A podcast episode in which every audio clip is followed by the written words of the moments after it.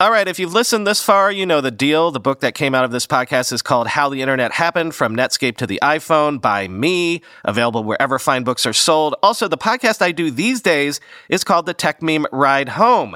Search any podcast app for Ride Home, and you should find the Techmeme Ride Home, which is all the day's tech news every weekday in just 15 minutes. If you like this show, you'll love that one. The comfort of your favorite seat is now your comfy car selling command center, thanks to Carvana. It doesn't get any better than this. Your favorite seat's the best spot in the house. Make it even better by entering your license plate or VIN and getting a real offer in minutes. There really is no place like home. And speaking of home, Carvana will pick up your car from yours after you finalize your offer. Visit Carvana.com or download the app and sell your car from your comfy place.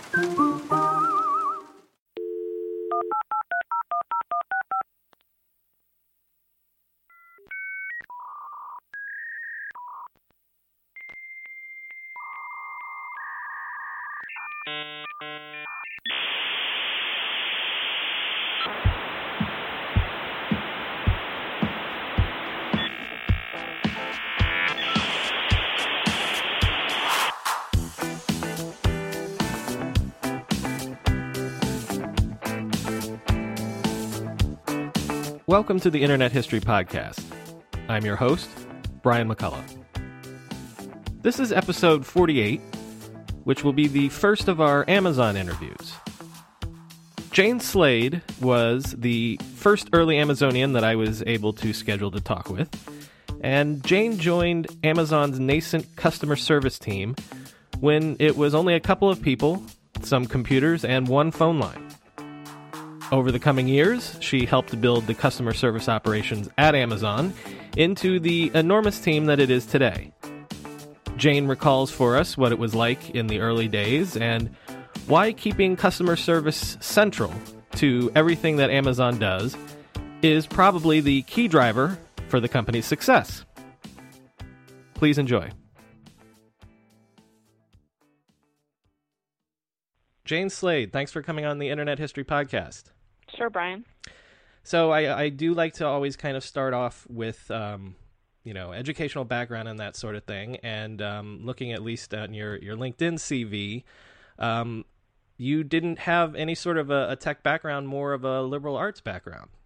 Yep, I was pretty typical early. I have a degree in linguistics from the University of Washington, which is really the math of language. So it's kind of a logic puzzle. Mm-hmm so it's not too far off. I thought might I might do something with computers.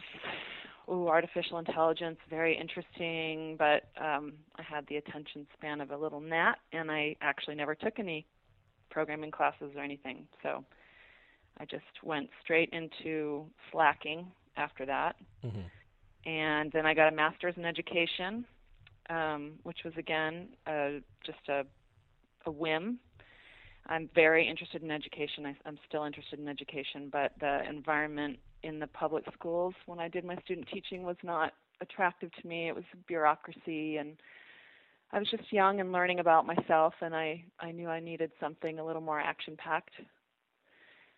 And again, I slacked. It was really kind of the grungy, slacky time in Seattle, and um, I lived downtown in a loft with a bunch of artists, and I commuted to Vashon Island, and I worked for a guy named Michael Meade, who's a mythologist, and he has a nonprofit, and he sort of brings mythology to really gnarly urban problems, wow. today's problems. Wow, that, that's interesting.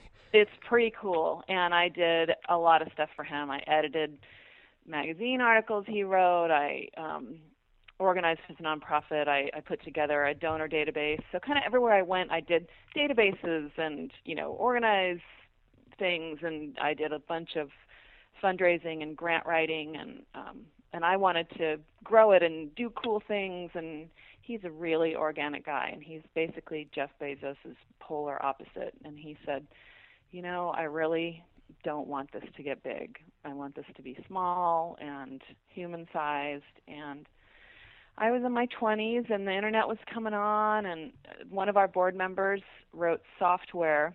How can I explain this? to um, model how buildings could protect protect themselves from terrorism. Hmm. So he was talking about that to me always we were on the phone. He was in San Rafael and he was saying, "Hey, you should do donor research on the internet. You should do grant research on the internet." And I really didn't have a clue. So he walked me through it.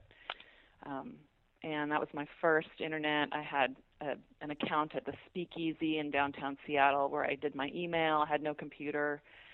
Um, and I just thought this internet thing is so cool and I could just smell it and I had maybe wanted to go into library science and I thought I'll research that and there was this big schism between old school librarians and you know sort of the digital age and it was so early and I just thought ah, I want to wait until that gets worked out. But meanwhile I really want to learn about the internet. Mm-hmm. so that was where I was. And um, I read this article in the Seattle Weekly uh, an interview with Jeff Bezos. And he described what he was doing. And you know I was definitely a liberal arts books you know read about everything and to sell books on the internet. I could learn about this internet thing. At the end of the article he basically put out a call for um recruiting people and you know basically described me you know overeducated um uh high test scores uh willing to do anything And and what what time period would this be? Would it be like late ninety five or ninety six? Yeah, I want to say early 96. Mm-hmm. But it could have been 90. I believe it was early 96. So you sent in a resume, basically. I sent in a resume and I uh, I interviewed and I actually I think I was the first person ever to get a job at Amazon who did not interview with Jeff Bezos. Mm. So he just trusted people I had the right. I had the test scores, man. I'd never used my test scores before. I'd never done anything competitive academically and I was What so was- to What was the interview perfect. process sort of like? Was it the the, the stereotypical, you know, uh, how, you know, wire wire um, uh, manhole covers round that we always hear about, or what was it like in those days? Oh, you know, they I know they did those kinds of questions for um, coders. Um, and I think they did some sort of a question. It wasn't a manhole question, but it was definitely some hairy problem. It was probably like a hiring problem because they wanted me to work in customer service first off. And you they didn't sort of tell you. You didn't agree to one thing. You would just do whatever. So so when And, you, um, when you answer this ad, you're not you don't you don't even have a position in mind. You're just going to see what what oh they yeah. think. Okay. No, I was ready for action. Whatever. I that was kind of how I'd run my life up until that point. So that was not weird for me. So I was just I was psyched to do something new. And um Nicholas Lovejoy, I think, interviewed me. I just talked with everybody a little bit and I can't even remember what we talked about, but it was just the perfect fit. It was just one of those things where it wasn't even a question. I just I wanted to not leave the building. Mhm. We And- were, I was just ready to jump in. Which building was this, by the way, at this point? This was the one down um, by Pecos Pit Barbecue, uh, just near the Kingdome. hmm And I lived in Pioneer Square, so it was just me on my bike right down the street. And so, how is it that uh, you you end up with the position that uh, director of, of customer service strategy eventually? Yeah. But so, uh, but how how is it that you end up in customer service? Like, how did did that appeal to you? Did they think no, this is you're you're the right fit for that? Oh, I think it was. Um, I didn't have any specialized background, so it wasn't going to be a technical thing. Um, and they they needed people who could write. I could write. Um, they needed people who could communicate. I was a good communicator. I think that that was what it was. Yeah, you know, it like the right fit. Sorry to interrupt, but it seems to me that there was this period of time early on where there was sort of like a liberal arts focus to who they were hiring. I mean, you know, they hired Totally. this entire editorial staff to write reviews and things like that. Is that sort of your sense of, of that time period? Absolutely. I mean, Jeff wanted a, a credible offering. I mean, he he was it was real. It wasn't you know abstract. He really wanted people who were dead into this.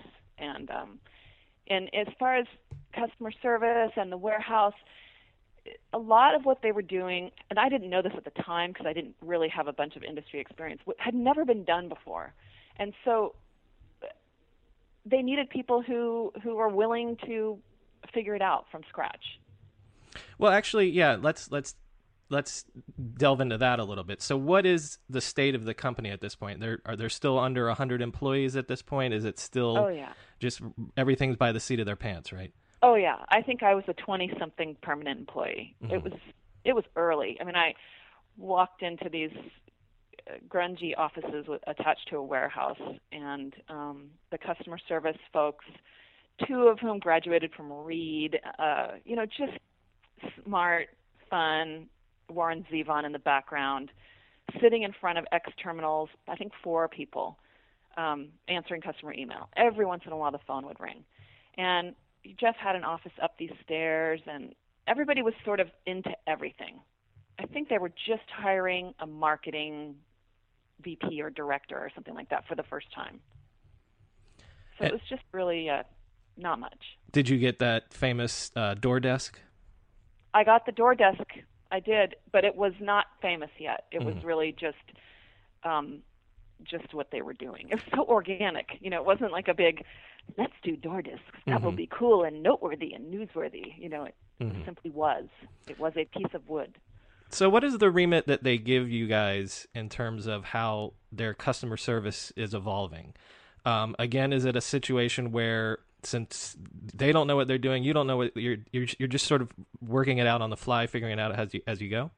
Yes, and what luckily at that time it wasn't the volume wasn't so much that it was cra- any craziness, um, but it was just uh, make the customer happy. I mean, it was just solve every problem, and most of the solving problems was running down to the warehouse and packing the order that was stuck because of a glitch.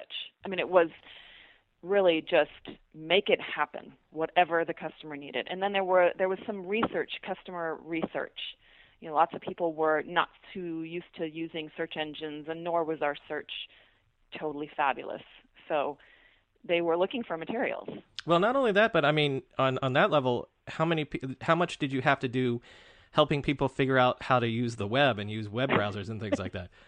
totally. All, okay at this point it was really early adopters so at this point there wasn't so much of that. There was a little bit but but really it was early adopters. So they were more curious about the system and um can you can you get this? Whoa that's crazy. Can you get this? You know that kind of approach to it. So it was very shortly after that, it began to be the, you know, teaching your grandmother how to drive a stick over the phone kind of business. So there was that a little later. So, uh, ninety six, it's still it. Well, w- when you get there, the first few months, it's it's still kind of small. But at some point, like, what's the tipping point where all of a sudden things start to take off? Was it that Wall Street Journal article? It was the Wall Street Journal Okay. article. and what? and it got nuts. so like overnight. Overnight. I mean, orders just, I mean, I don't remember the specifics. I wasn't in charge of reliability or, you know, very close to it at that time, but they were doing everything they could to keep everything up and running because of the onslaught of orders. And so then customer service got absolutely hot. And there was a bit, a, a lot of um, people curious about internet security. Like, are you crazy that I would put my credit card on the internet? That's the craziest thing I've ever heard. So there was a lot of talking people out of that tree. They could just leave the last four digits of their credit card number, and then we had this voicemail, and they would just leave the rest of their credit card number on the voicemail, and Well- we'd send them an email back. And also, is it true that at this point they're still um, like walking the credit card numbers on a disc so that they don't put it online and things like that? No, Okay. not that I not that I know of. I mean, maybe storage was that way. hmm Um, but I mean, the, the thing is, I ended up giving this, having this conversation with a lot of people. Sort of, uh, internet security at this point is kind of like a bike lock. Um, someone can steal your bike if they want to steal your bike, even if you have a bike lock on it. But the person who knows how to bust a bike lock is not interested in your stupid bike. They have bigger fish to fry. So, you know, there's not someone after your credit card number. And and yes, they weren't online. So, you know, at this point, and we couldn't see them either Mhm. as customer service reps. But really, when you go to the restaurant, you're giving a human your credit card number. Right, it's right. easier to steal that way. So we had a lot of that conversation with people. So then, um, explain for me what happens now when all of a sudden it's overnight. Things are are are really taking off. Um, are you do you enter a phase when you're just having to hire people left and right, any any warm body you can get? Yes. Now, okay, it can't be any warm body. So let's go back to what was happening technically in customer service at that point. Mm-hmm. We had a chunky telephone with chunky buttons with I think four lines. I mean, it was silly. It was definitely that early, early, early. But but we also didn't have the phone in any kind of phone number in any kind of a prominent place. So it really was mostly email. We had X terminals. You know, we Right. were in the Unix command line Right, right. um, we were uh, using Perl scripts and Unix commands to do everything to talk to the data.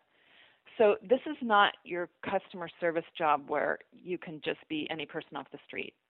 You have to be someone who can learn very, very fast. There wasn't a ton we could do, so it wasn't an ocean of commands, but you have to be okay with that. It, it, terminal, you, you, you wouldn't have the, the script that someone on, on the other end of a phone has today written out on their terminal with this is the possible solutions for these problems that they're talking about or anything like that. Absolutely not. I mean, first off, the problems changed daily because they would fix things and then introduce new functionality and break, and you know, it was it was new and um, and and the things that we could do for customers were very routine. Put their credit card in, change their address, you know, see if an order went through. It was really it was basic, but the tools weren't friendly, and it changed so so fast. So we had to get people like me, people who were technically um, comfortable and but not so experienced that they wanted a different job. And we needed lots of those. And So luckily at that time there was kind of a slacker population in seattle. So it was not undoable. Mhm. we found lots of people. When so when does it change from from being this sort of ad hoc uh you know do it by the seat of your pants to being at some point uh, you know into 97 98 when you're hitting the the millions and millions of of users and and customers and things like that it has to be professionalized when when did that point come about mm, way later than you'd think Really? i want to say it was more like 98 to Mhm. 99 like it it was silly. I mean it was always better and better all along the way because we would we would often hire people who were people who could learn to perl script really really fast. So we had tinkerers in our midst the whole time. And um but it was hard. I mean we were i would hire so once we got to the point where where we had to hire buckets of people every week we would go to temp agencies in Seattle, and it was kind of a thing hiring through temp agencies in Seattle. It wasn't like Kelly, uh, you know, secretarial services. It was everybody was hiring through temp agencies, and we would hire people uh, as conditional employees because we had to see and we could tell right away if they could handle the external environment or not. And um, so we would just hire, you know, X percent. We'd probably have to get rid of 20% of the people, if not more, some weeks uh, because they couldn't handle it. And we so luckily we just had volumes of people in Seattle underemployed. and there's that famous quote that you told business week that you go to the temp agencies and and say send us your freaks So here's the thing. I am so earnest. I am telling a reporter pretty much every single thing that's true. And so I had no idea what a reporter would do with that. I I had a really good relationship with uh, one of the temp agencies. In fact, she lives really close to me right now and works for the school district. And I I was I didn't want the failure rate. It was heartbreaking to fire people. It was a waste of time. It was a waste of everybody's time. We were getting bad press because it was a really rough job, a hard job, and we just needed to hire people a lot faster. And so I was trying to say these are the kinds of people that are working out. The people that weren't working out were people that were sent because they were very clean cut, earnest, you know, um, people that cared a lot about their presentation and niceness, but really had no skills and kind of couldn't handle the pressure the people that could handle the environment were people who were a little bit geekier, a little bit um, more comfortable in an ambiguous environment, working on their own, making things up, having things change, you know, 180 degrees middle of their workday. Those were the people that we needed, and so it took me a while to get to where she really understood the profile. And I think it was when I said, you know, look, if they're freaks to other people, weirdly they work for us. So right. So it's al- your freaks. It's almost like the the people that would work well in a normal office, given these ten directives to do every single day, those aren't the people that actually succeed for you guys. Exactly. Hmm. So they just had to keep that in mind, and and it changed our numbers so much. It was so much better after that. Mm-hmm. And wh- what is your role evolving into at this point? So uh, fairly early on, ba- back in the original building, I become training fairly early on. Um, I don't know. I have a master's in education. I pretty much did not need a master's in education to train people, but it was it was something that I went into right away. And oh, by the way, everybody who was hired at Amazon at that time, and pr- for quite a few years, had to go through a customer service training. Mm-hmm. So they had to, as they as they say at Microsoft, and eat your eat your own dog food. Like they had to see how horrific it was from the customer perspective and from the internal perspective, and then they would go forth and correct every problem.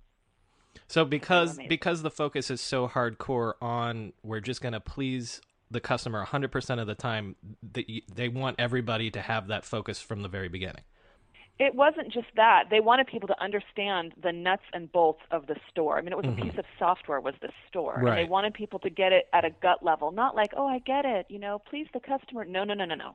Like they wanted th- we wanted them to see what it took to please the customer and Mm. therefore in their job what they could do ahead of time so that this displeasing the customer never happened. But also early on, I, I I always got the sense too that you know because it's so crazy and ramping up so so fast, everyone kind of has to do everything at some point. Like surely there were times when when you were packaging orders, right? Yeah, absolutely. Absolutely. Everyone did have to do everything at that point, but even beyond when everybody had to do everything, it just it just it was like pulling people back on a um slingshot. They just slingshotted into their jobs. They were so into making it better and cooler and they just had a visceral understanding So so go what, back what it was. go back to explaining um your what your role evolved into. I, I interrupted you there. So you're Okay. you're starting to set up the training regimen and and the organization of of, of that sort of stuff. Go on. onboarding people Mhm. um, and figuring out scripts and we kind of all together would meet to figure out how do we how do we rationalize this how do we make it efficient so it was everybody involved in everything and me sort of gravitating toward um, hiring and training. And that and then always strategy like always you know what's next looking ahead how do we how do we make it happen? How do we ramp up fast enough? Um, and then we hired um, colleen byram and she was the i believe first director of customer service. And it felt like hiring our first grown up. Hmm Where did she come from? come um, aldus pagemaker Mhm, mhm. that environment. I think adobe had bought them. And so she had done the startup thing already and she understood customer service and that lady is a impossible to put in the box. So she was ready to roll on thinking outside the box. She went through customer service training. She answered customer email all the time. So she helped us kind of imagine what it might look like if we were in different countries. Imagine what it might look like if if there were lots of locations. Imagine what it would look like if we were selling puppies. Now everything you design has to work in all those scenarios. So we just went forth and continued designing things and making it better. And then we moved up to second avenue started to get more organized um, and it really was just growth. I mean we really just did nothing but growth for a long long time. Managed growth And um, the, I actually, unlike a lot of the other companies from this era, uh, you know, I wasn't able to find a lot of stories of like around the IPO day. You know, there's a lot of famous Netscape stories of their IPO and even Yahoo. Do you have any memories of, of the IPO or, or around that period at all? I remember the run up to it. I remember the professionalization of the accounting. I remember um, meeting the VC people at a retreat. I remember all the kind of buzz and the work behind the scenes to getting ready to do that. And the thing was, Jeff was kind of from that world of finance as well, so he, we kind of had to talk about it all along the way. And you know, he gave us a good narrative all along the way of what we could expect, and um, you know, it was really celebratory. It uh, it was really celebratory. I, I can't. I, I wish I had more detailed stories. It Mm-hmm. just seemed it seemed smooth. I mean, it, there was the funny stories of, you know, um, of them going to the IPO meetings and forgetting shoes, and you know, there was that kind of stuff that was just goofy, noteworthy stuff. The rest of it was just it was very successful and very smooth. Well, that also makes me think of a question. Was there a sense of, of that professionalization coming in? You mentioned, you know, the financing, the accounting, and all that stuff. Was there also a sense of that in terms of the, you know, the HR systems, the the the warehousing, the logistics, all that stuff, where they're bringing in people from other, you know, companies at, at some point to, to to the adults, bringing the adults into the room? yes, there was that definitely going on from from the minute I got there, and and of course ramping up as we ramped up, and with mixed results. I mean, sometimes you brought the grown up in, and the grown up could not relate, and they had to leave. uh, some sometimes um, we grew our own. I mean, the vice president of global customer service, Tom Weiland, for a while there, he he was a contemporary of mine. He he came in after I did through customer service. So he they really distributed people throughout the company that came through customer service. So there was definitely a grow your own and pick and choose professionals from outside. But the picking and choosing was was tough because people would come in and really resent the homegrownness of it, not understanding that there's no way we could do what we were doing if we hadn't done homegrown. Mm-hmm. So, for example, for, okay, so for me, I'd never seen anything different than our systems. And so I was kind of grossed out by it, but I, I didn't know how horrific they were. Then we met with some vendors. Could some vendors supply our customer service software? You know, could they do that and, and take us to the next level quickly? Because the resources at Amazon were focused on the front end, focused on growing the business, and focused on reliability. So, sort of the developer time and the hardware resources weren't at that point even in the warehouse. They weren't in the warehouse and customer service. They were throwing humans at it, absolutely, as they were growing. So we, you know, we were talking to these people. Could you provide these um, customer service systems? They they were so freaked out by our numbers, they, they just couldn't. They couldn't provide anything to scale. Nobody was doing anything along the order of what we were doing. So we understood it better than anybody else. There weren't grown-ups who who really could handle it. And that was the case in lots of different areas. I remember they brought people in who were retail experts. And if you weren't doing it in the old school way, they just didn't understand it. And they had to go. Well, is it was that partially the also the the generational divide of of doing e-commerce versus traditional commerce? Totally. Yeah. So it was a technology thing, it was a generational thing, and also, oh by the way, we weren't proven. So, you know, there were pe- people maybe resented how lean everything was and for what purpose, you know, this isn't even in any way as successful as where I came from. And they just couldn't see, they didn't have the vision that could see past the kind of grungy front door. So let's get back to a little bit back to the the chaos again. Um, chaos. The the Christmas periods. Yeah. What were those like? Because it seems like, man, you had a, you had a couple Christmases, maybe 98, 99 that that were probably insane.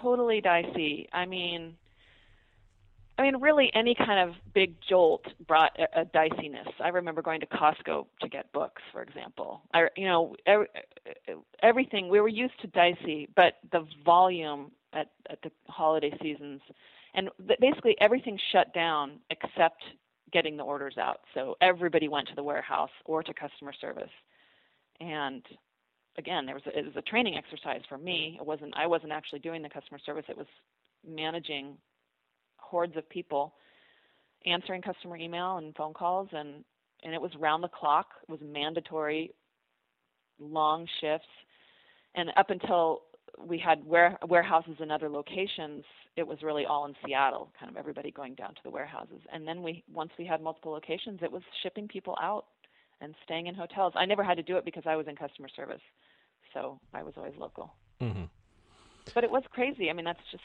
it was it was nuts. It was it was just th- really throwing humans at at it and promising to fix it when the season was over.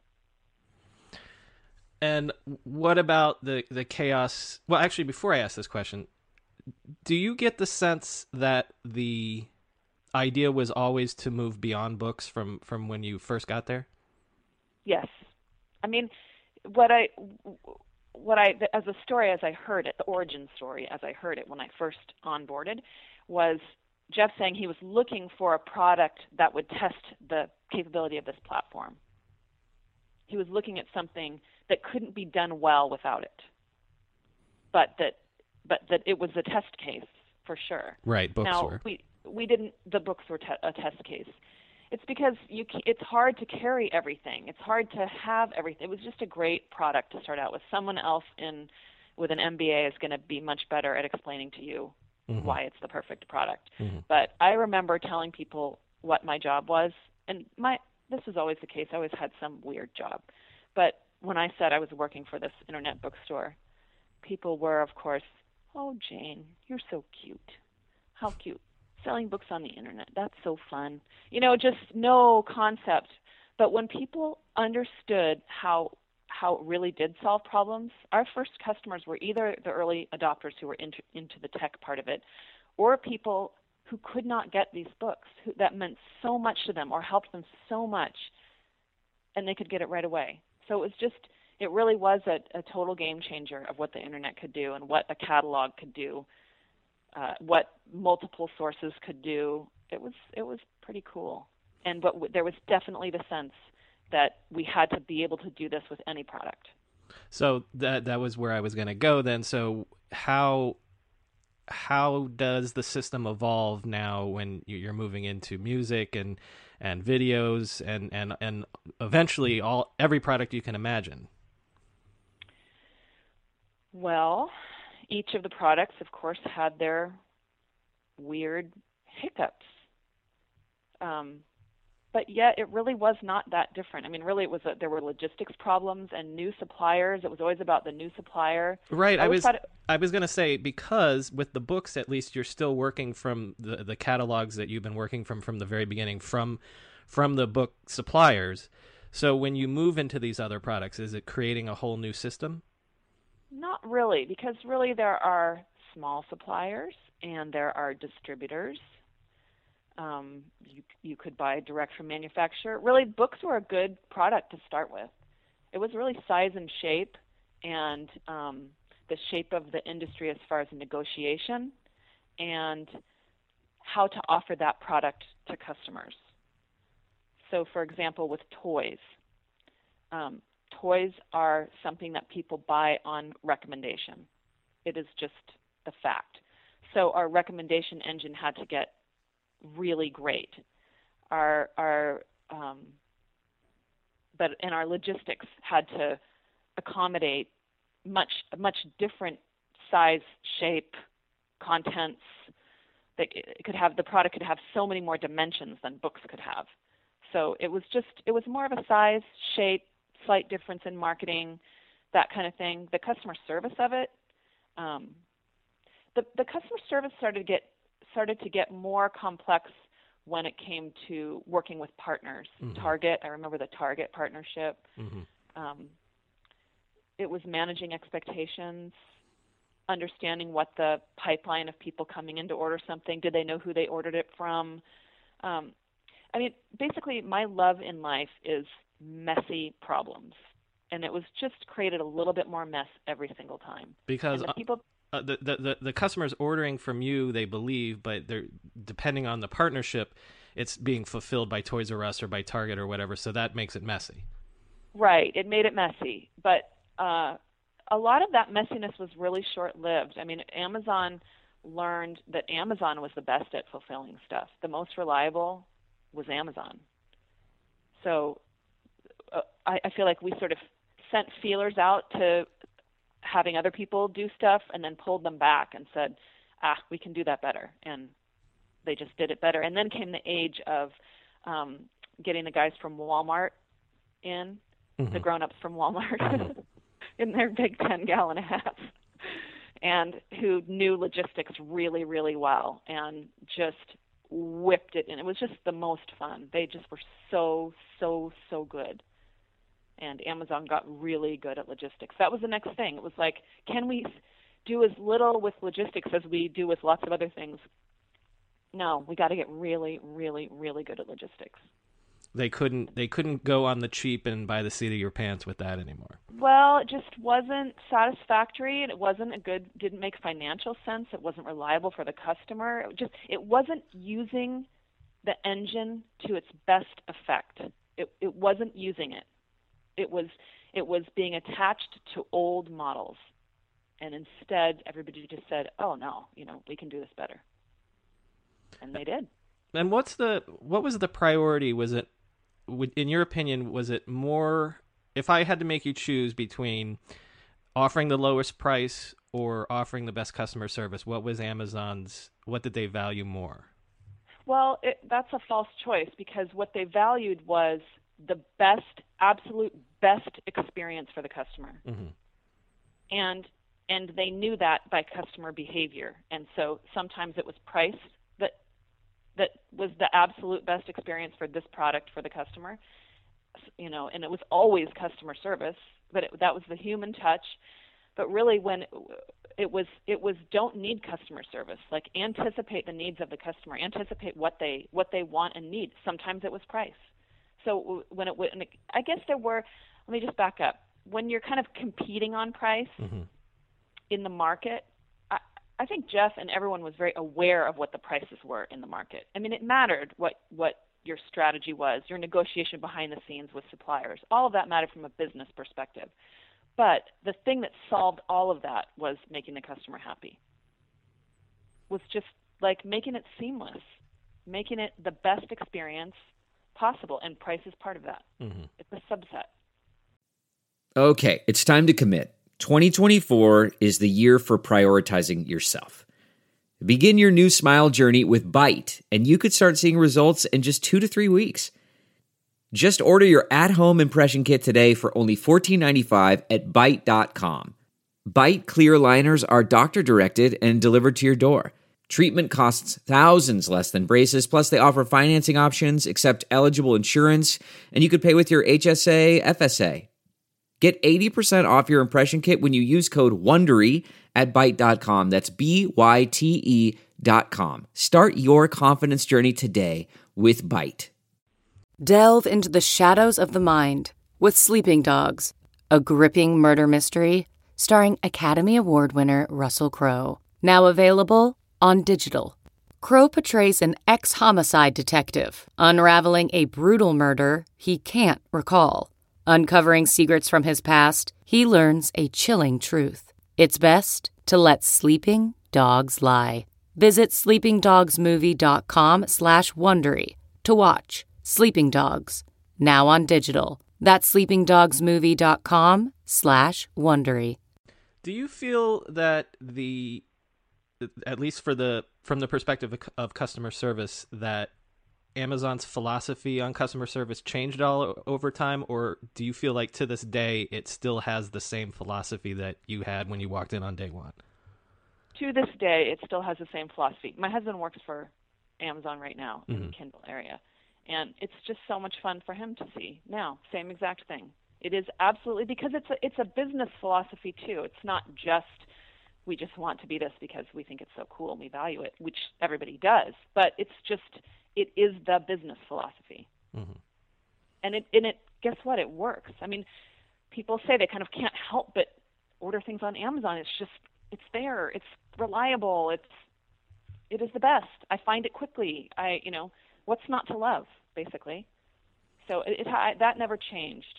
That that has never changed. There may have been some short-term strategies, business strategies, mm-hmm. um, and you know sometimes it was hard to be uh, in customer service and get the least technology love internally because I would say it's the store, the logistics, then the back end, you know, for customer service. And I would say we got good systems later than anybody. Because if you do it right on the front end and on the logistics side, you don't need customer service. So the the, the bucks went there.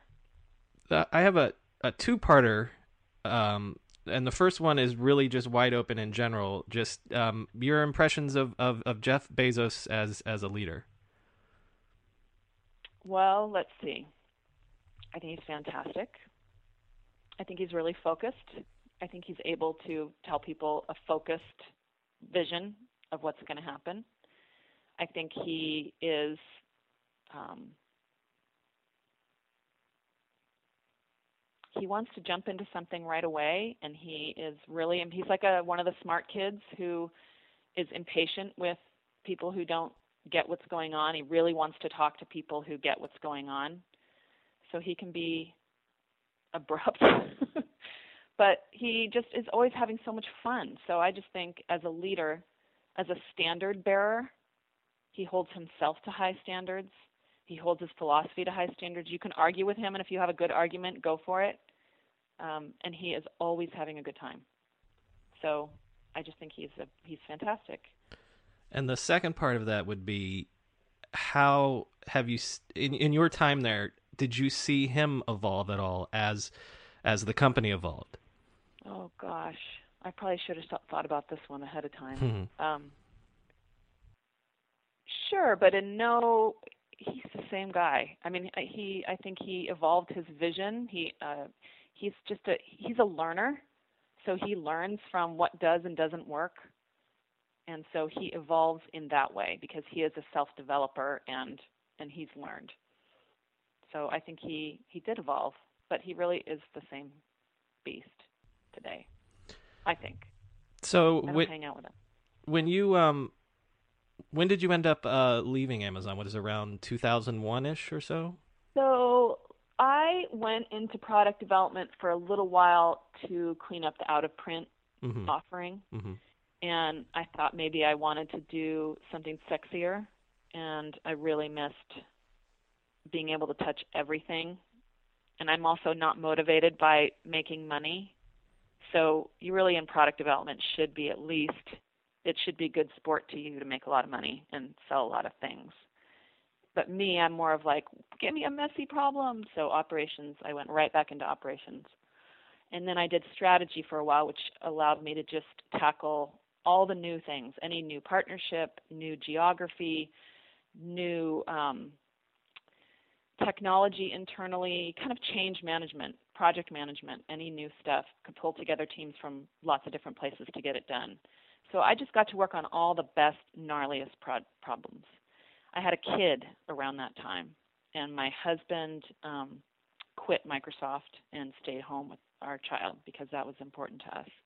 And so I really wanted to make work count.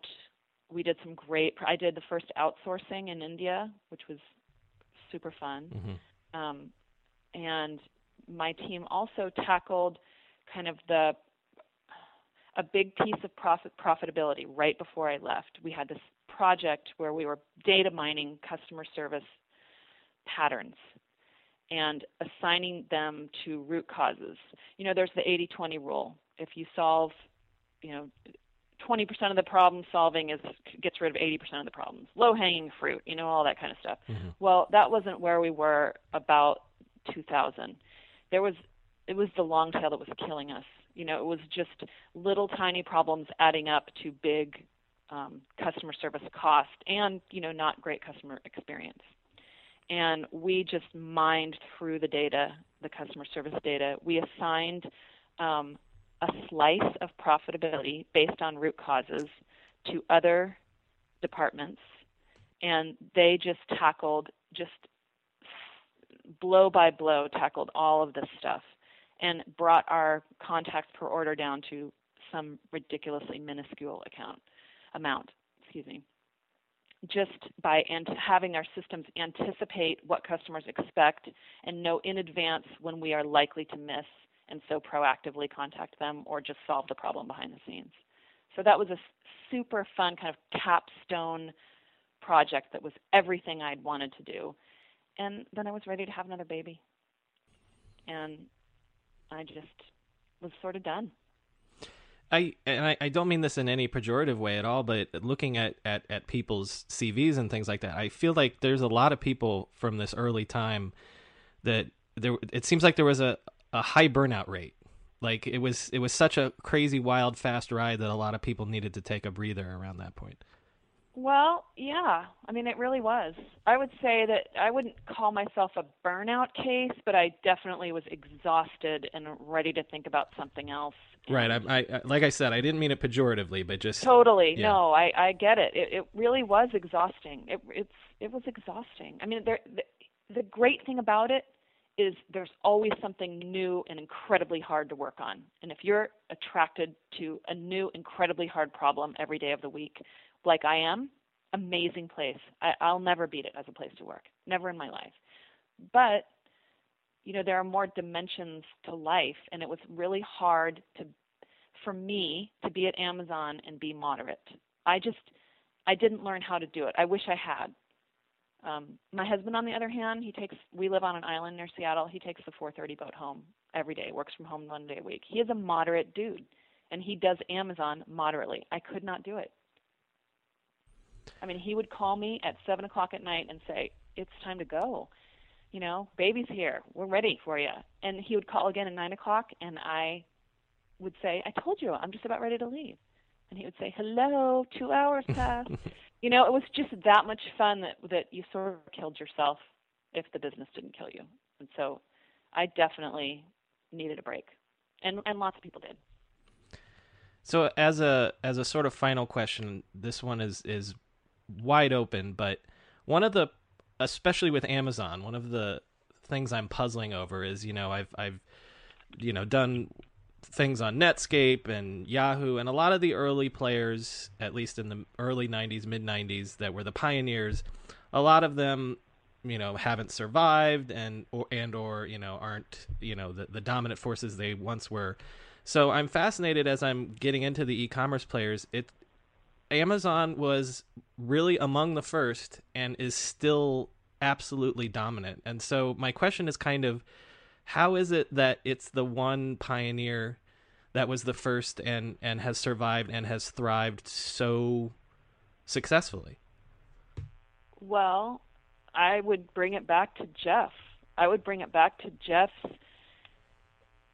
this is sort of his life playing out. I mean, he does everything he wants. He, he wants to learn. He wants to grow. He's learning, and this is him learning and growing. I've always been so curious as to what would happen if he were not in the picture. What if Jeff got hit by a bus? I mean, I, I just think that the trajectory of Amazon is like he's living out some destiny or something. He's just he'll do anything. He he will not back down and he will try anything. He will look foolish. He does not care.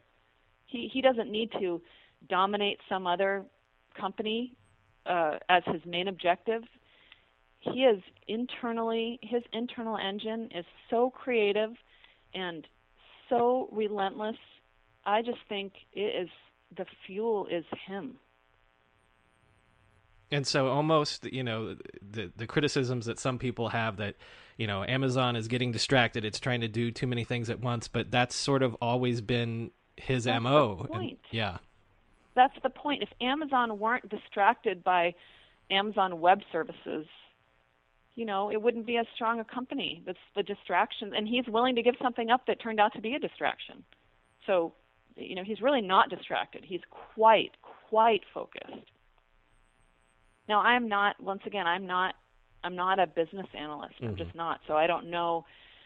I couldn't.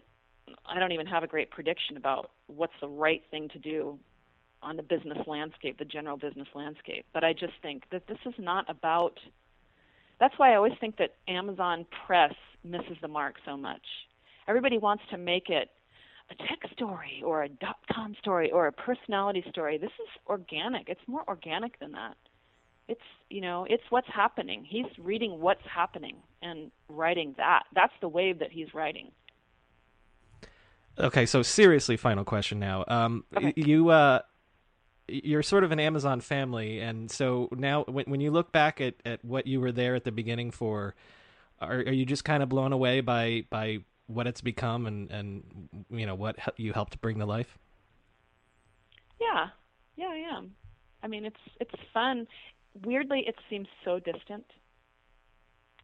Um, my kids, for example, they know kind of in their back of their mind that mommy used to make the money and mommy used to work at Amazon, but they just can't connect to it. I mean, I have teenage daughters and they just can't. It was so long ago that they can't connect to it, and I almost can't connect to it. Mm-hmm. Um, I mean, I end up doing the same exact things I do at Amazon when I volunteer in the community, when I, you know, work on a school board or any little thing I do. I'm always helping do the strategy and you know the web presence and you know, I'm doing the same thing over and over again but um Amazon just seems so far away it seems like a dream like a long long time ago well Jane Slade thanks for uh, recollecting all those dreams for us sure thank you Brian thanks for bringing it up again if this is the first time you're listening to this podcast please subscribe to us on your podcast app of choice there's plenty more great internet history where that came from. And if you're a longtime listener, then you know what to do to help us out. Rate and review us on iTunes. Because iTunes gives credit to reviews and ratings, and the more great reviews we get, the more people will discover us. As always, there's more info on our website, www.internethistorypodcast.com. The show's Twitter handle is at NetHistoryPod, and my personal Twitter is at BrianMCC. Thanks for listening.